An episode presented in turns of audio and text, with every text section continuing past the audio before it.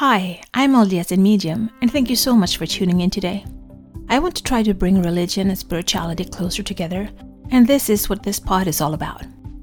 I will talk about my own thoughts and feelings as I am both LDS and have spiritual gifts, something that I've had my whole life, but I always thought that it was hard to combine these gifts with my religion. This has torn me into two directions, and I have talked to many people who feel the same way. I can't choose not to have my spiritual gifts, but I can choose how I use them. And I always want to use them for good and to help others. I believe my heavenly parents gave them to me for a reason. So, this is me. Join my quest for knowledge. Christmas calendar 2022, December 4th. Jesus is the best example in regards of giving light and love.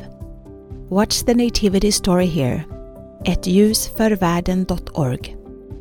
I'm sorry I don't have it in English, but I guess you can find it on the church website.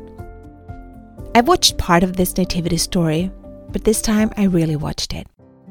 I felt for Joseph trying to find somewhere a little more private for Mary, a bit more secluded, and all they could find is a stable. Mary, knowing she was giving birth to the Son of God, laying on a bed of straw in the stable, but then the moment he was born, and she held him, and she watched Joseph getting a crib ready, and you could see the family, the three of them, against the world. Their own little secret bubble of bliss. And then the shepherds came, the awe in their eyes as they watched him sleeping, and the three wise men that found the boy, and the weary look in Joseph's eyes, seeing all the soldiers, knowing Herod wanted the king dead and was looking for the child born that was to be the king. The small, subtle things, the little details, the music, the language, the cinematics. It was just such a beautiful way to tell this story of the birth of Jesus.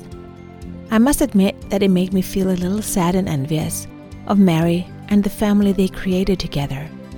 And it made me feel slightly lonely for a second, until I realized that I'm part of that family too. We are all. He is our brother and our Savior. And then I felt peace in my heart and gratitude for what has been and joy for what will come to be. And for me to be born in these last of the days and the anticipation of the second coming.